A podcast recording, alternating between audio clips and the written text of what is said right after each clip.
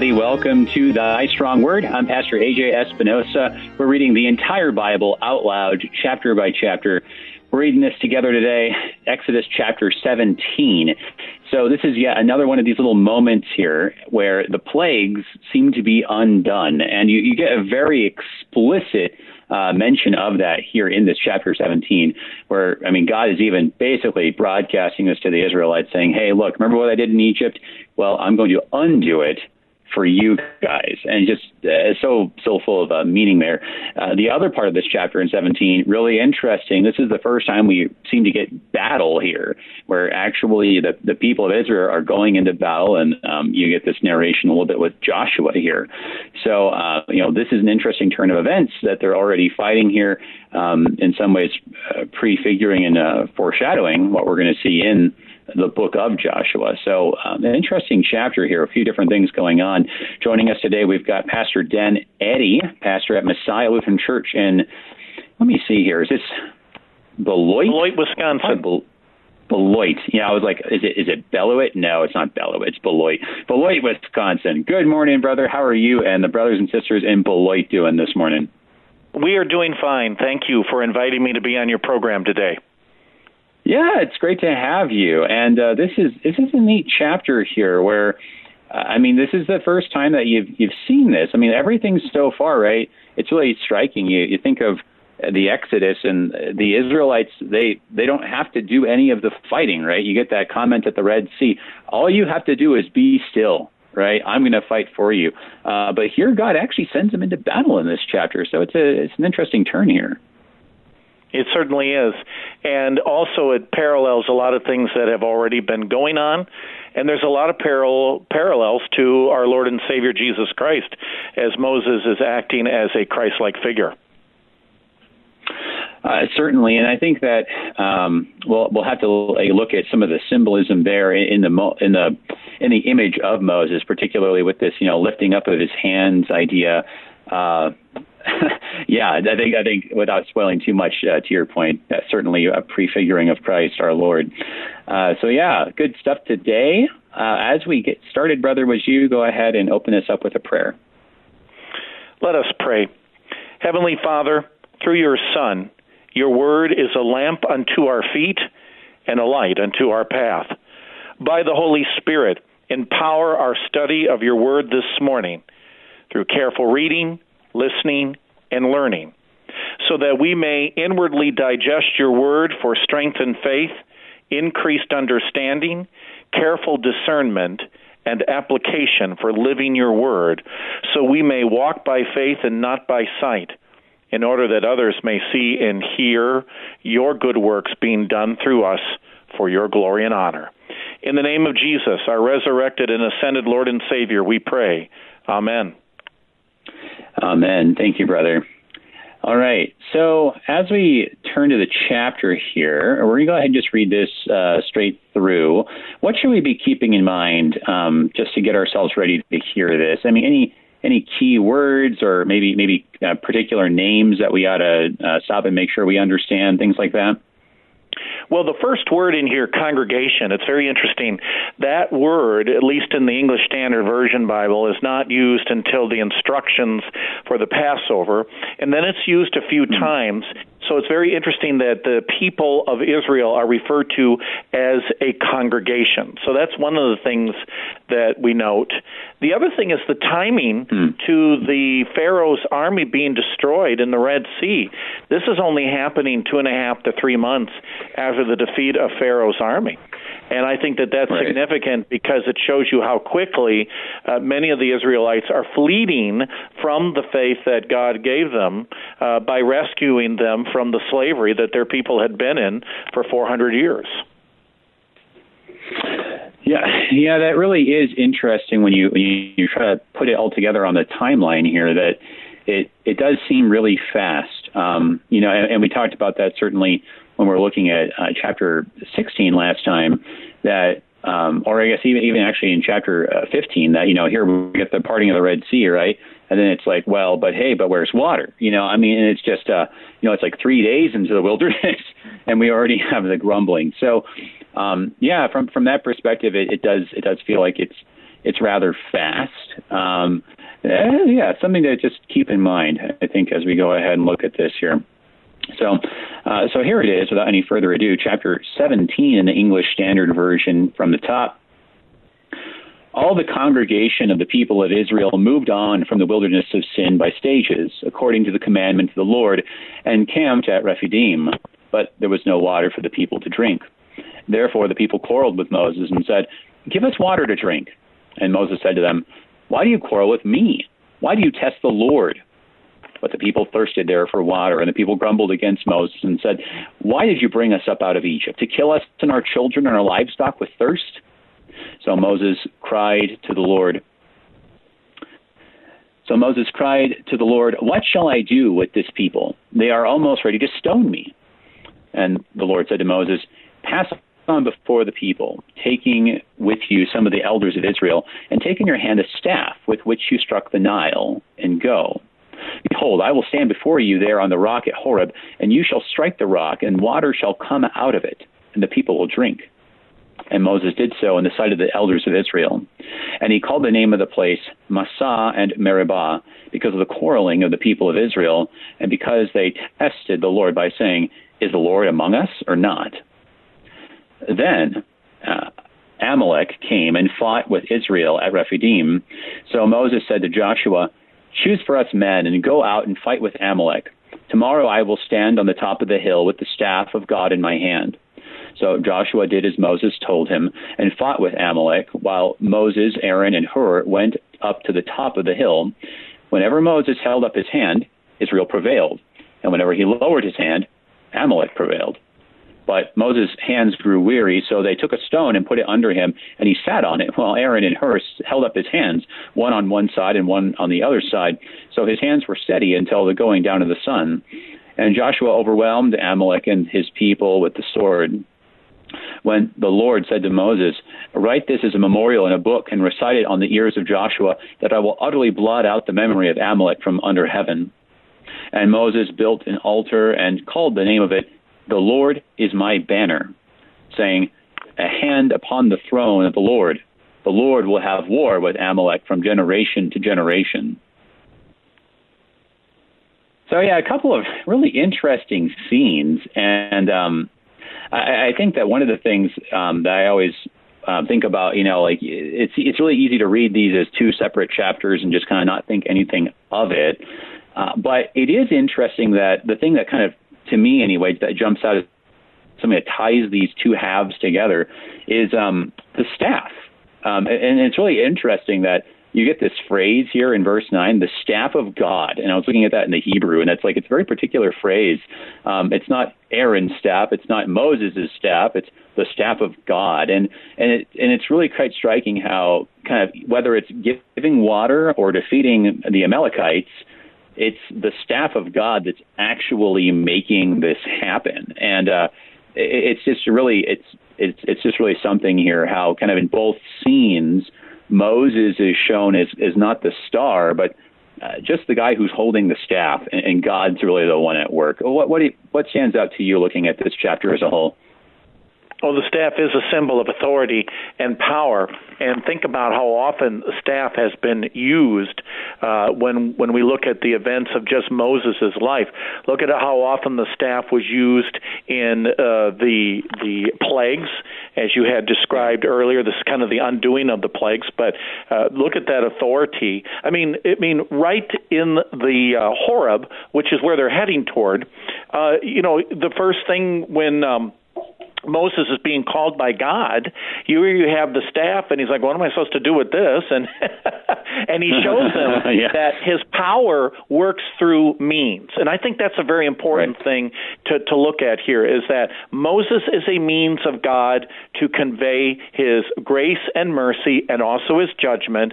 Also, that staff is doing the same thing. It is a means of grace, if you will, in this case, because they certainly didn't deserve the water, and they certainly didn't deserve the military victory. So you could look at the staff as a means of grace, an undeserved gift, or a means of mercy. Uh, what they deserved was to die in the desert. They deserved to be defeated, and yet that staff became an instrument to show God's mercy. Yeah, certainly. You know, just I, I like you know your thoughts there. Just kind of thinking about you know, what does a staff mean, and um, and, and thinking of it as a symbol of authority, and that's that, that's something that we really kind of I think easily overlook. Um, you know, I think I think I, I suppose we think of a shepherd's staff. I think that happens um, rather readily for us. I mean, there's like church software, right, called shepherd staff, right? I mean, like you know, it's like it's it's, it's in our like lingo, right? It's just you know, you, there's Jesus the shepherd, he's got his staff, and um, yeah, I mean, you think of Psalm 23, and you think of you know your staff, you know, guides me, and and so I think we think of it very much in kind of like the pastoral sense. But you know, do do we think of it as like a, a symbol of, of kingly authority? And that really is something because even back when we were thinking about the, the, the standoff between God and Pharaoh, um, you know, it was pretty standard that the pharaohs would actually have a, a staff. It was a little uh, ceremonial thing.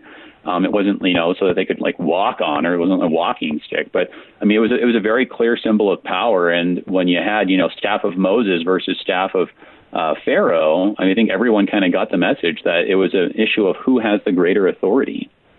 Yes, Absolutely. I love your tie into Psalm 23 because it does show in, in Psalm 23 how thy staff and thy rod, they comfort me. Again, mm-hmm. utilizing the staff not just as a instrument of power of God's judgment, but which would have been against Pharaoh and his army, but also uh, an instrument of God's grace and mercy. And, and that psalm brings uh, that out uh, even more as a comfort to us who are his sheep. Well, yeah, no, cer- certainly. I, I think that you the, the two they go together, and we've talked about that a little bit. How that that shepherd metaphor, it, it's not um, this, it's not separate from the kingly metaphor. That um, I mean, it is just as in the way that you know um, Moses was literally, as we saw, a shepherd, right, for a time, and then he takes on this this kingly role. Um, you know, which is which is really interesting too, uh, because of course, you know, uh, having been um, you know, raised in the house of Pharaoh, right? Like there's yet another connection to like that kingly role in, in shepherding, right? So, so yeah, so similarly, when we look at this 23rd Psalm, we see that, um, yeah, our Lord Jesus, he, he's not, um, he's a guide and he's a comfort, but not like a, you know, like a buddy life coach kind of way, but as a, as a king who, who rules with, with, with care, a, a king who rules um, not with uh, ruthlessness, but with compassion and with genuine love for his subjects. Well, in the image here, that to to add to your point, the idea of now the staff being used with a rock and with mm-hmm. water symbolically ties to uh, you know God, the Lord God, Jesus Christ being our rock and our salvation, and and there is a number of psalms that tie that rock of salvation to to it. And then the water element is also brought out uh, as well. I think of rock and salvation, Psalm 18, verse 2 The Lord is my rock and my fortress, my deliverer. Certainly, God is mm-hmm. delivering them in the desert from uh, thirst. Okay, my mm-hmm. God, my rock, in whom I take refuge, my shield, and the horn of my salvation. Certainly, that staff provided protection for the Israelites as they are are fighting the Amalekites, and so that imagery is brought out here in Psalms. Interestingly, um, uh, the Massah and Meribah and this event, I cannot believe how many times it is recorded in the Psalms, uh, either as a resume right. of God's great works that He has done to be remembered, like Psalm 78 brings out, or just mentioned in uh, Shame on our people because of the way they acted here, where they were chiding Moses and they were tempting God. You know, and so, uh, but back to the the staff and the rock idea. Then you have the water idea. I mean, talk. Look at Jesus and how he talked to the woman at the well and uh, yep. and he said, "The water I'm going to give you, you'll never thirst again." So now that imagery uh, becomes full force and is completed in Christ, in that now he's distinguishing himself from just normal water when he tells the woman, "The water I give you, you'll never thirst right. again." You know, and whoever believes yeah. in me, uh, out of his heart will flow rivers of living water, as he said a few chapters later in John chapter 7. Certainly. So, so I mean, uh, that really is a neat tie-in. So you can see how this is this uh, the shepherding um, metaphor really at work in a vivid way that you know God is having compassion on them, and you know with His staff, right? You know it's called in in verse nine, right, the staff of God. So it's you know God with His staff shepherding His people and taking them to a place with water, right? Um, and it is interesting too. I think that's highlighted when they make their complaint. Why did you bring us up out of Egypt to kill us and our children and our livestock? They mention the livestock, right? Which I think kind of highlights again that that kind of pastoral image that you know uh, re- really like all this this crowd, whether it's the parents, the children, or the animals, is all the flock uh, of God here. But the, the other thing, the other side of it is is the image of, of making water come out of a rock. I mean, that's that's pretty interesting, especially given that. Um, and, it, and it's interesting here, right? Because he says, you know, the water. Uh, where does he say? It's verse five, right? Take in your hand the staff with which you struck the Nile, and go. And then he says, strike the rock. So, I mean, there's this deliberate connection that God himself is making in his speech to Moses between striking the Nile and striking the rock.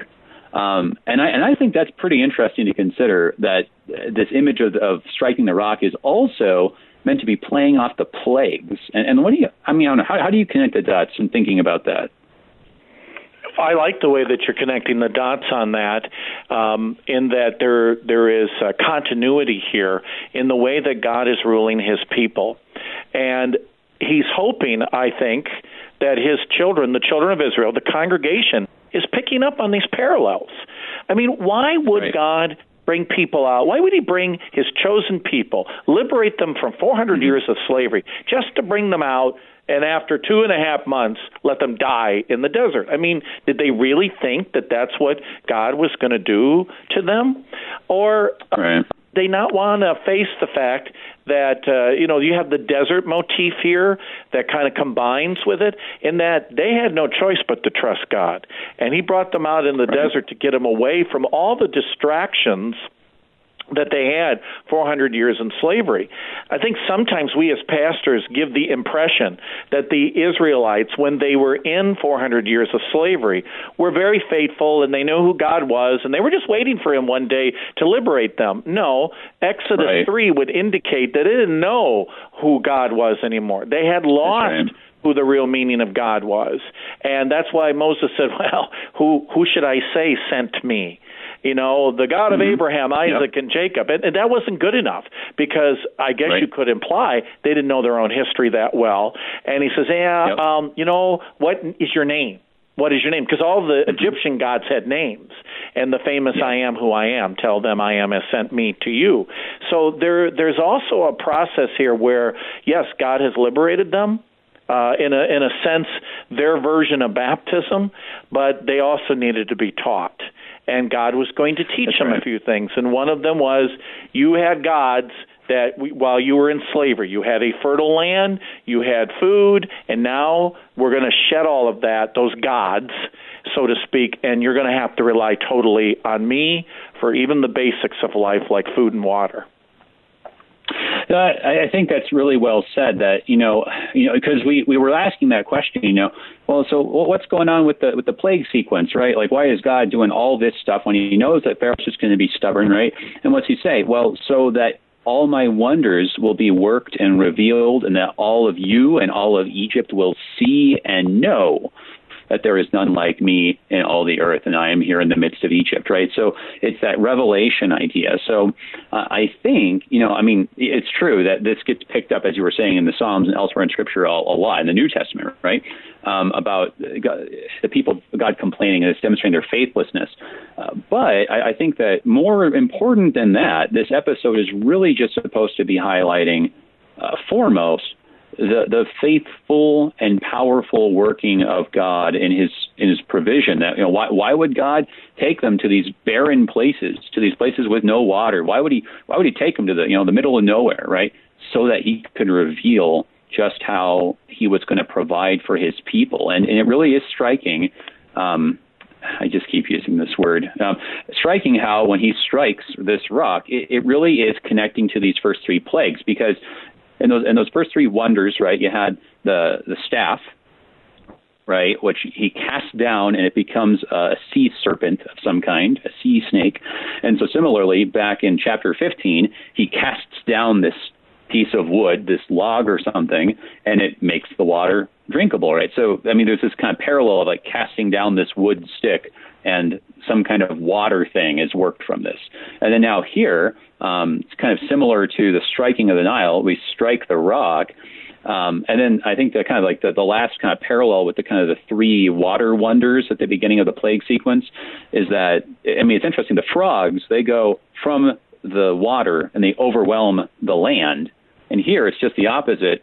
Instead, you've got from the land comes out water for them. I mean, so it, it really, it really just to me, I'm just like, wow, this is really something just like you were saying about those gods that all had names back in Egypt, particularly Hapi, um, the which is which is not a, like a pun on frogs, by the way. Just that that's coincidence in English. um, but but you had that god Hapi, right? Who was like their water Nile flood god, right? Um, and well, very well known, associated with these things like serpents and frogs and, and the Nile and all this. Um, and, and here, God is just showing how, hey, I've got I've got Hapi beat. I mean, Hapi can't make water come out of a rock. He can't turn bitter waters that would poison you into sweet waters. I mean, it, it's just showing his complete mastery as he just does the opposite. Hey, I guys, I can play it forward or I can play it backwards. Check this out. Well, and it shows that they not only didn't deserve what they had received, but it showed that even though they saw this miracle, that that they, that some of these people didn't have faith leading up to this event. Otherwise, why wouldn't they have? Um, and, and here's an application for our prayer life: if we start off our day with God, give me, give me, give me. The idea here is yeah. that uh, God owed them. God owed them water. God didn't owe them water. And so their arrogance at uh, tempting God and then chiding Moses to the point of stoning him uh, is is is remarkable because it really shows a lack of faith.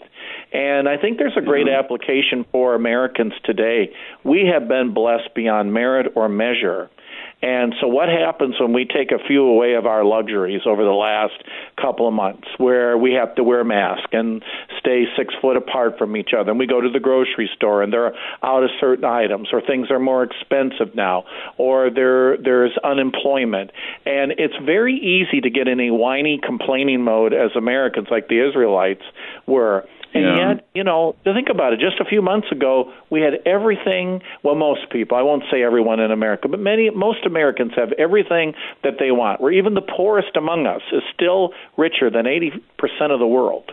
And yet, sure. when when those things are taken away, it's very easy to whine and complain that uh, God doesn't love us anymore because He's not meeting our standards, our expectations. Well, the Israelites had a, a similar issue in their whining and their grumbling and their complaining. Certainly, I you know it is it is striking that you know there's hear this grumbling, and it, I mean, it really is something because I mean, someone might be having deja vu as they read this, right? Because it's like, hang on a second, didn't we already have this complaining about water thing? Well, well, yeah. I mean, back back in 15, it was like the very first thing that happened right after the Red Sea, um, and it really is. Uh, you, you just think to yourself, I mean, like, really, just they're going to complain about it that often, that much? Uh, you know how how is it that that's even possible but i mean just to your point right i mean it's just human nature it's almost like um, it, it's like we, we we suffer from this abundance, right? That like when things go well, we we're just all the more likely to complain. You know, it's like we're like spoiled children, as you were saying, right? You know that that sense of entitlement. Uh, I think there's a, a, few other points that we can really connect for our own contemporary life, and um, as you were saying, our prayer life. But it's time for our break. But everybody, hang on. We're looking at Exodus chapter 17 here on Thy Strong Word. We'll be right back.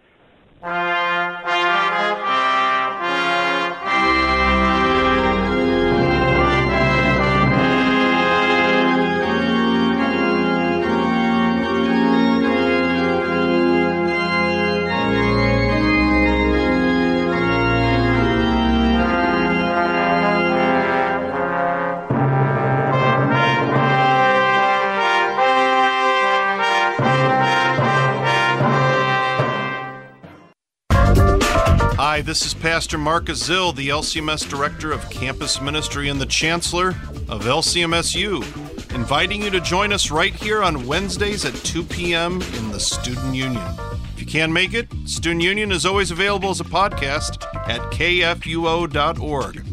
Learn more about LCMSU at lcmsu.org. And remember, college is tough. You need Jesus. We'll help. Wednesday afternoon at 2 on KFUO. LCMS Disaster Response and Training provides guidance and counsel to congregations seeking to show mercy to their neighbors before, during, and after disasters. From congregation preparedness to equipping volunteers in our Lutheran Early Response Team training, we can help you engage your community, particularly those who are suffering in any way, with the love of Christ. For more information, you can follow us on Facebook, keyword LCMS Disaster Response, or visit our website at lcms.org forward slash disaster.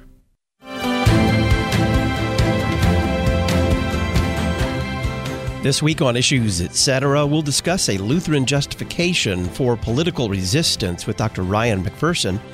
We'll talk to Abigail Shrier about the transgender craze seducing our daughters, and we'll have Pastor Peter Bender lead us in a teaching on Lutheran piety in the home. Issues Etc. live weekday afternoons from 3 to 5 on KFUO.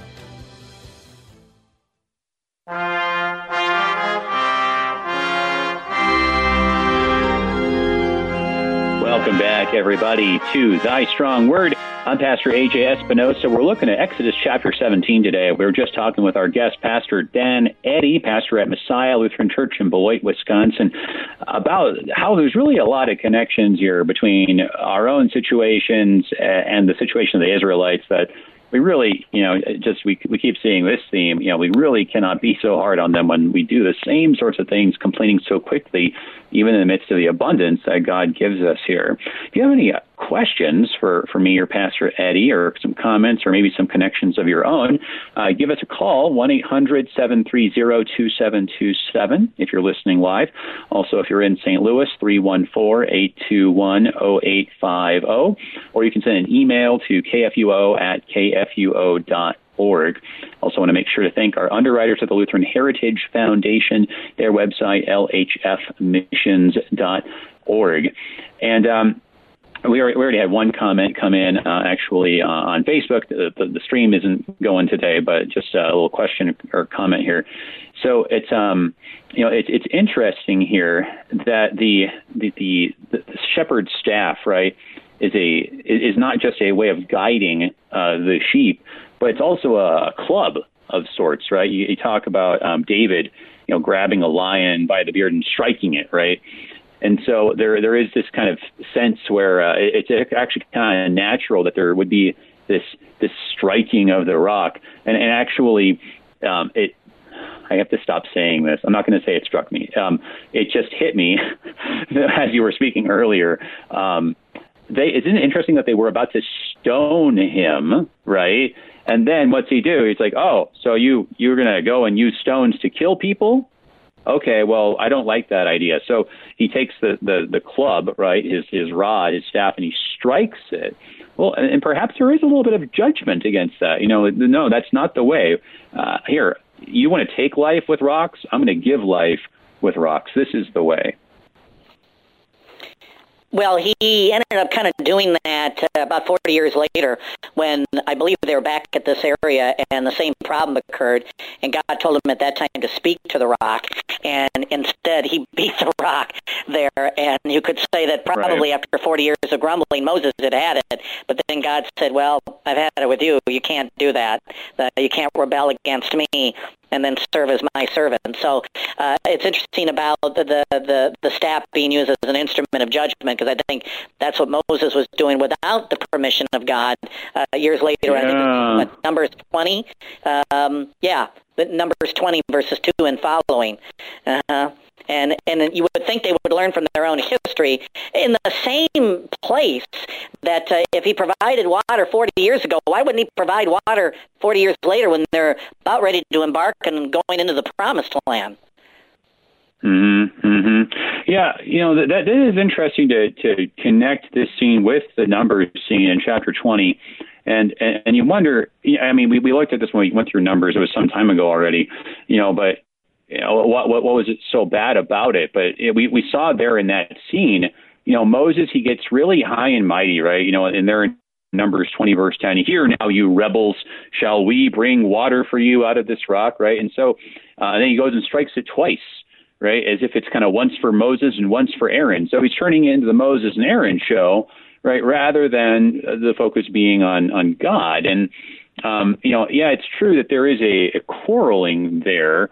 Um, but it is interesting that there in chapter 20, there isn't any mention uh, that they're about to stone Moses and Aaron, right? So you almost wonder if it's if the, the problem is Moses and Aaron are wanting to kind of let themselves be the judges, um, and then they're kind of just going after this and kind of having this kind of uh, really kind of disproportionate anger, which you know, I mean, we talked about. It's very humanly understandable. You deal with 40 years of Are We There Yet? And yeah, you'd probably be cranky too.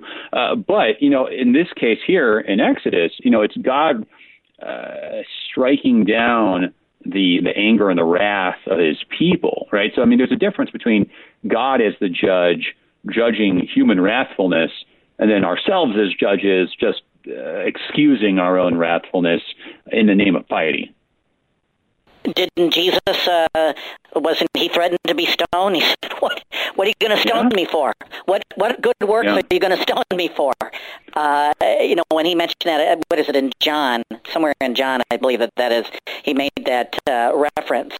So it's interesting the parallel there that uh, they wanted to stone Moses, and guess what? They wanted to stone Jesus for what?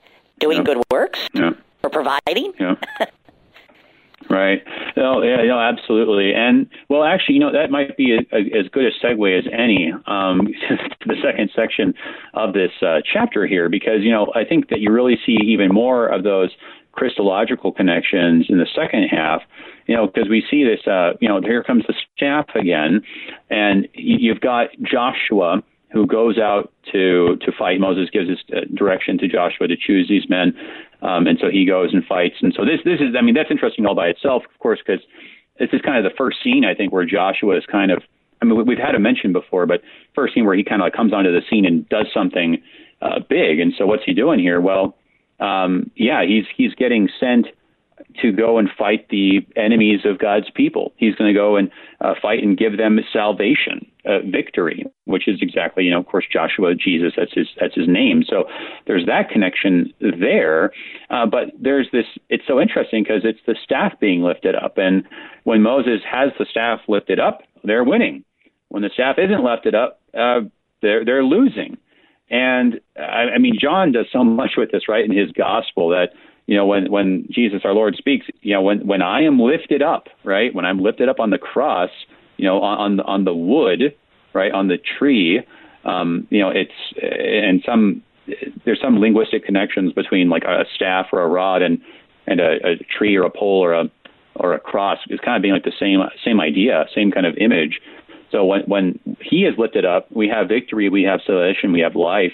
Um, when we try to take it down, when we try to dismiss the cross or try to find salvation by some other way, um, so that we're kind of virtually uh, lowering the cross, well, then there's no salvation to be had. Exactly. Um, and it, it, it, that fits perfectly. If Jesus wouldn't have died for us, we would have faced a fate worse than the Amalekites. Uh, really, right. think about that. Uh, yeah. uh, we wouldn't have if if Moses wouldn't have raised his hands, the Israelites would have been defeated. If Christ's hands were not raised and nailed to the cross, we would have faced a certain defeat from the ultimate Amalekite, which is Satan. So the the parallels here are are very striking in in the power of Jesus' hands being nailed to the cross versus the power that God used through Moses to deliver the Israelites from the Amalekites. Well, yeah, and that's the other side of it too uh, that I was kind of hinting at, like in our opening here, that there's the connection of, of the staff itself being lifted up, like the cross. There's uh, Joshua, you know, Jesus going out and fighting the enemies of God. But then, like what you're saying, um, Moses lifting up his hands, right? You can just you picture him doing this in this cruciform way, right? That he's lifting up his hands, and what's it say? He gets tired, right? Uh, he he gets tired holding up his hands for for like the whole day like this, so that he needs help to have his hands well, lifted up. Well, and I, and isn't that, isn't that something? Too. So he has he has his two men.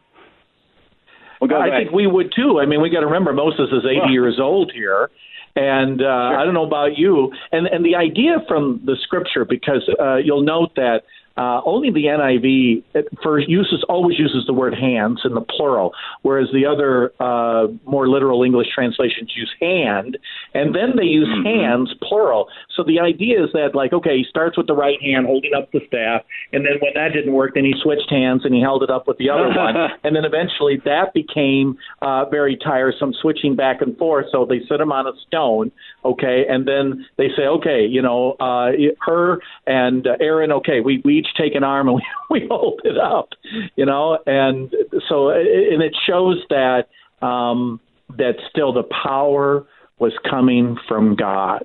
It really was. Right. The power is not coming well, well, from just, Moses. And, and I think that that's kind of some of the brilliance of this image here, because on the one hand, I mean, absolutely. It's just kind of a, a very natural image of you, anyone who's had to like, you know, hold their hands up above their head. I mean, if, even if you're holding like nothing, um, your hands get tired so fast. I remember um, my wife and I, like, just whether it was like we were like replacing our garage door opener or like, you know, a light fixture, when you have to just like stand there and just hold your hands above your head, it's just, it feels like an eternity. So of course, I think we all relate to that. But just, just think about the image, right? You've got, you've got this man here who's holding up his arms and they're getting tired. So these two men on one on each side have to hold up his hands as he sits on this rock. And like, I'm not saying that like all this like didn't happen and it's all just like a metaphor. Um, no, it's typology, so it really did happen. But just look how beautiful the typology is, because as our Lord, right, was on the rock of Golgotha, right, like the the, the rock, the place of the skull, and there were these two men, one on either side of him, as his arms were growing mm. weary, as he had his arms stretched out for our salvation I mean, like I don't I don't know how to line up Aaron and Hur with the with the two thieves, but I mean, like just just picture both images side by side, and it's I mean, wow, that really stands out. Well, there's a similarity, but there's a difference. The reason why Jesus' hands were nailed to the cross is because of us. In a way, because of our sinfulness, we held up Jesus' hands on the cross. And uh, even though uh, what Hur and Aaron were doing was very virtuous, okay, they're holding it up so that uh, victory would be theirs, okay. In the case of well Jesus, uh, because of our sins, Jesus was able to be victorious from the cross and be able to defeat our sins once and for all. A victory that would last. This Amalekite victory would last only for a while, and then as they went through the desert for 40 years, they would face other battles with other people, uh, and the Amalekites would would face battle even in the days of uh, King Saul and King David. So, but but Jesus when he held up the hands, the victory was forever against the ultimate Amalekite, Satan.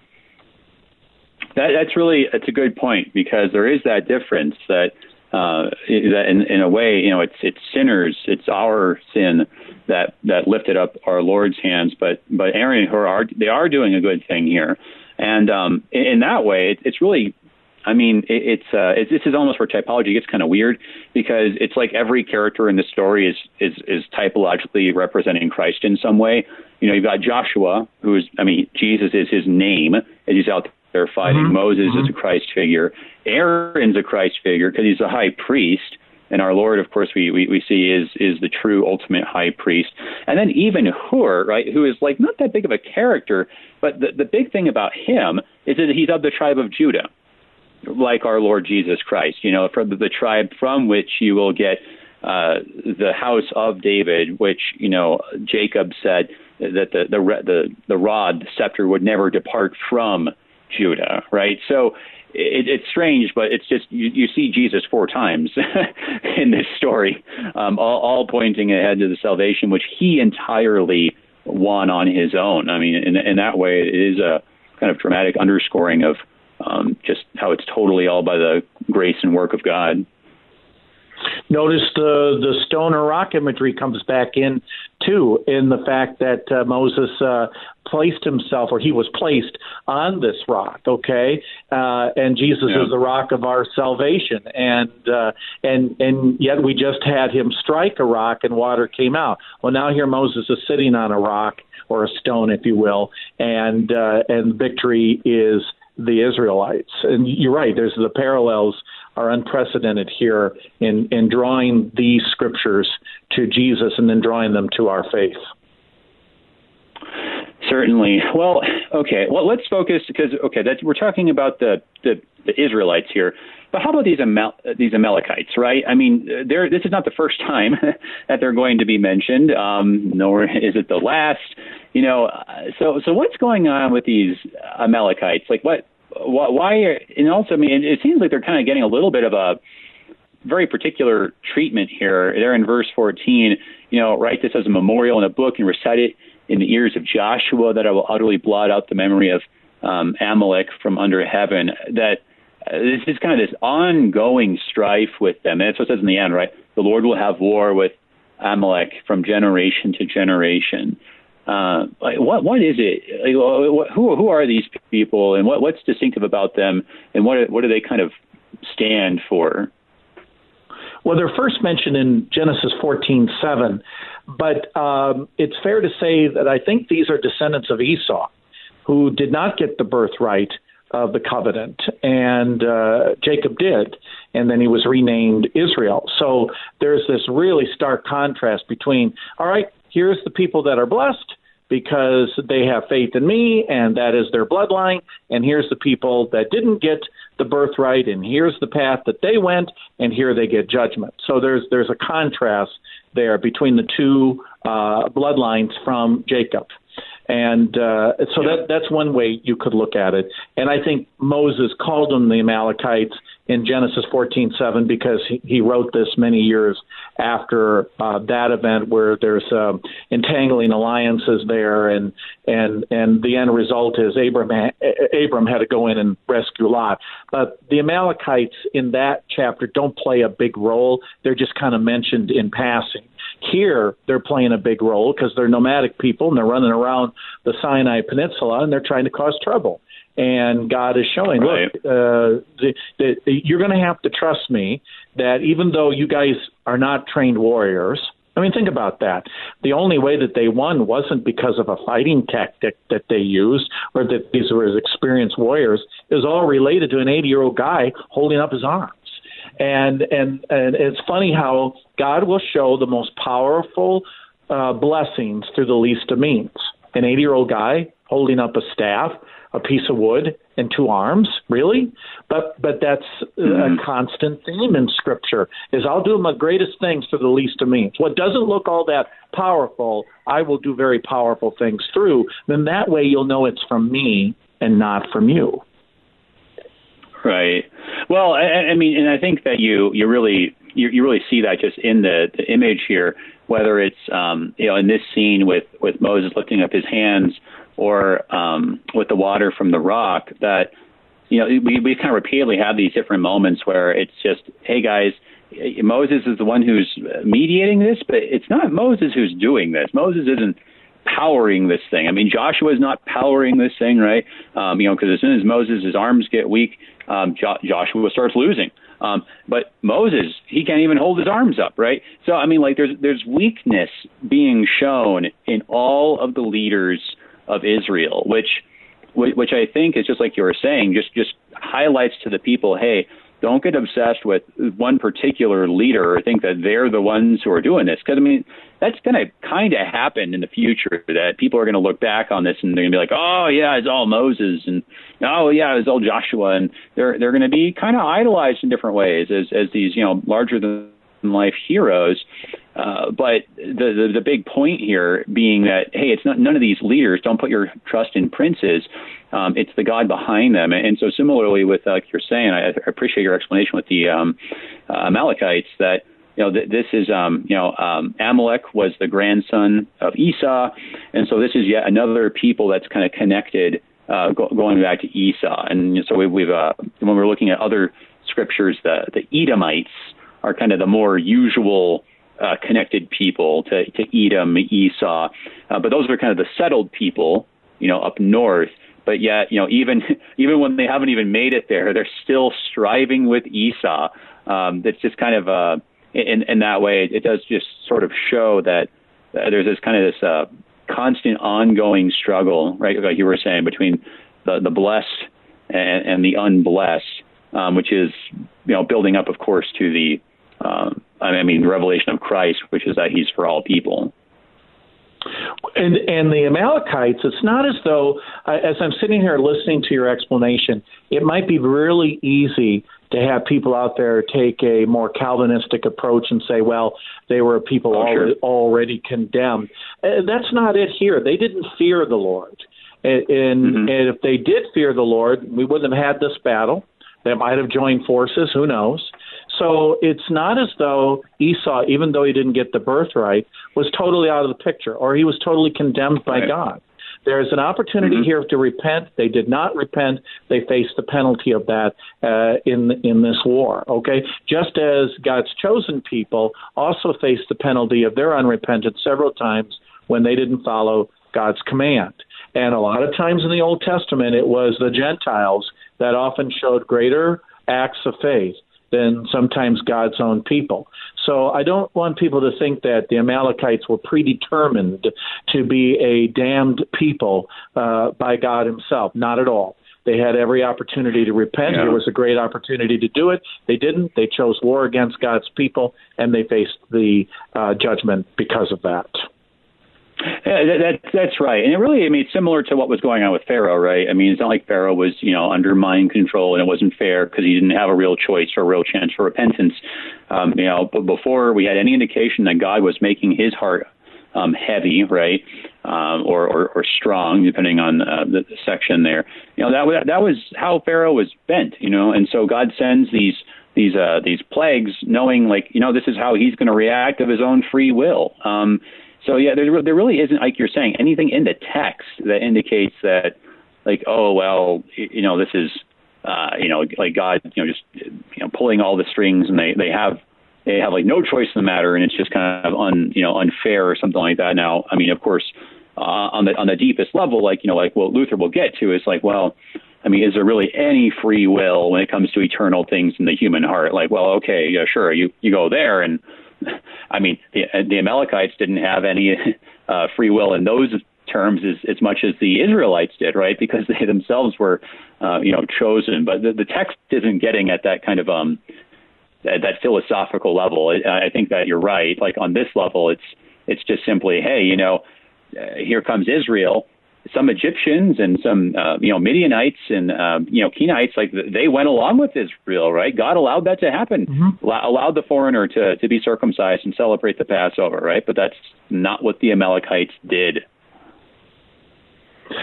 Absolutely, and you just the the and, and granted, yes, this is beyond the scripture, but it does address questions that are often brought up in that uh, in today's world, well, God had it out or, or had it in, excuse me, for the Amalekites. No, he didn't. No, he didn't. Uh, and it's interesting the choice of uh, the use of free will when it comes to rejecting God's incredible grace and mercy. When when I've had that in Bible studies, says, really, you you really want to call that free will? Because it sounds like you have the freedom to reject. Well, is that really freedom, or are you making the the choice to reject God's uh, love for you and therefore enslaving yourself. So I always find the interesting the use of free will when it comes to rejecting what God uh, has given you unmerited and undeserved.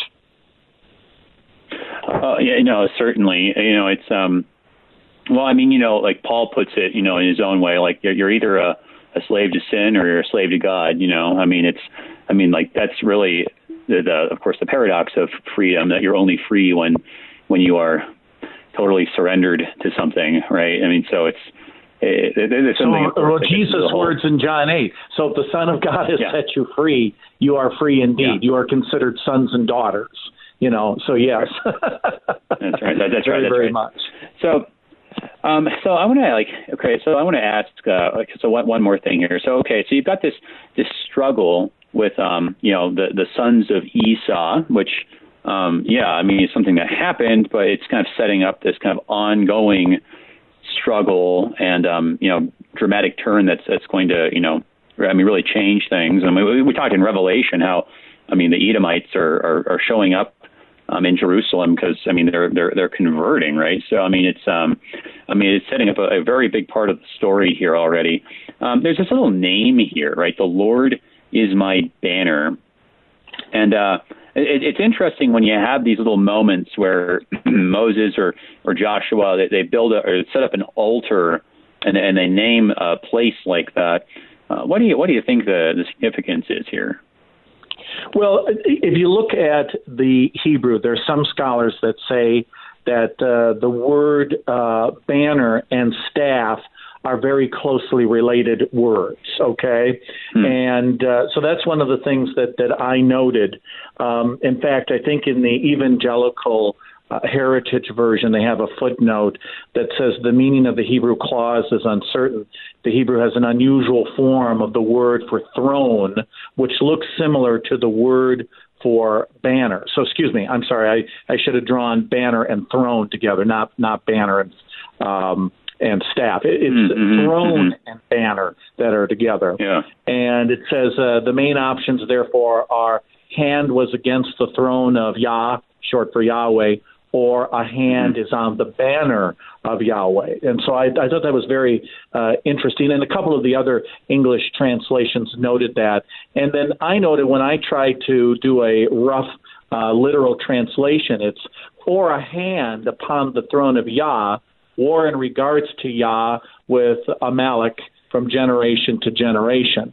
So this is um, this is kind of like a flag. This is, I mean, notice how powerful uh, the imagery of a flag is, especially as we discuss the many controversies of injustice today in our society. And, uh, you know, does the American flag stand for you know truth and liberty. I mean, so and you know, and the and the how offensive flags are to other people, like the Confederate flag.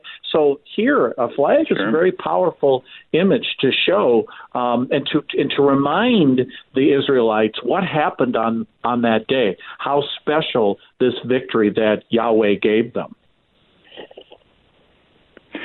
Well, and and I, and I think too, like just that whole idea you know, like a, a hand against the throne or upon the throne. You know, you're just thinking about, you know, like you know who who. And, and I like your connection too about like the different flags, right? Like, what what does that flag represent? Like, you know, who's I mean, whose power does it represent? And of course, people are talking about you know, like the Confederate flag because you know, whereas it, it was used by some people perhaps as like a symbol of you know independence or you know um, Southern spirit or something like that. You know, seeing it as no way, it's a symbol of power, particularly of you know, I mean, racially uh, aggressive power, right, uh, of, of of white against black, and, and so I mean, when you're thinking about a flag like that, like who's in power, right? It is it is a very um, it, it's really it t- ties in with the story well because who's in power? Who's on the throne? Is it Joshua? No. When Moses' hands went down, Joshua lost. Was it Moses? Well, no. He grew weak, and Aaron and Hur had to hold up his hands. I mean, it shows who was on the throne and whose flag really was victorious that day. I mean, I think it really complements the story very nicely. Um, but yeah, just uh, I, I appreciate that comment too. Just I mean, it really, it really, I, I think strikes home just thinking about it, like through all the, the, the, chaos and ups and downs and the ways that we're so inclined to, to gripe, let's not lose sight of the fact that God is in power and that He's the one who's taking care of us uh, through His Christ, our Lord Jesus. So, thank you so much, brother. Awesome having you on. Um, just yeah, thank you for having me on. Great to be here today. Yeah, yeah. Thank you. God bless your people in Beloit. Everybody, that was Pastor Dan Eddy, pastor at Messiah Lutheran Church in Beloit, Wisconsin. Moving on to chapter 18 and 19 next time. Special guest. Till then, I'm Pastor A.J. Espinosa. Peace. Word. Produced by the Lutheran Church Missouri Synod Office of National Mission in cooperation with Worldwide KFUO, the official broadcast ministry of the LCMS. Your support is vital for this program to continue. You can make a gift safe, secure, and easily online at kfuo.org. Thank you for listening and supporting Thy Strong Word.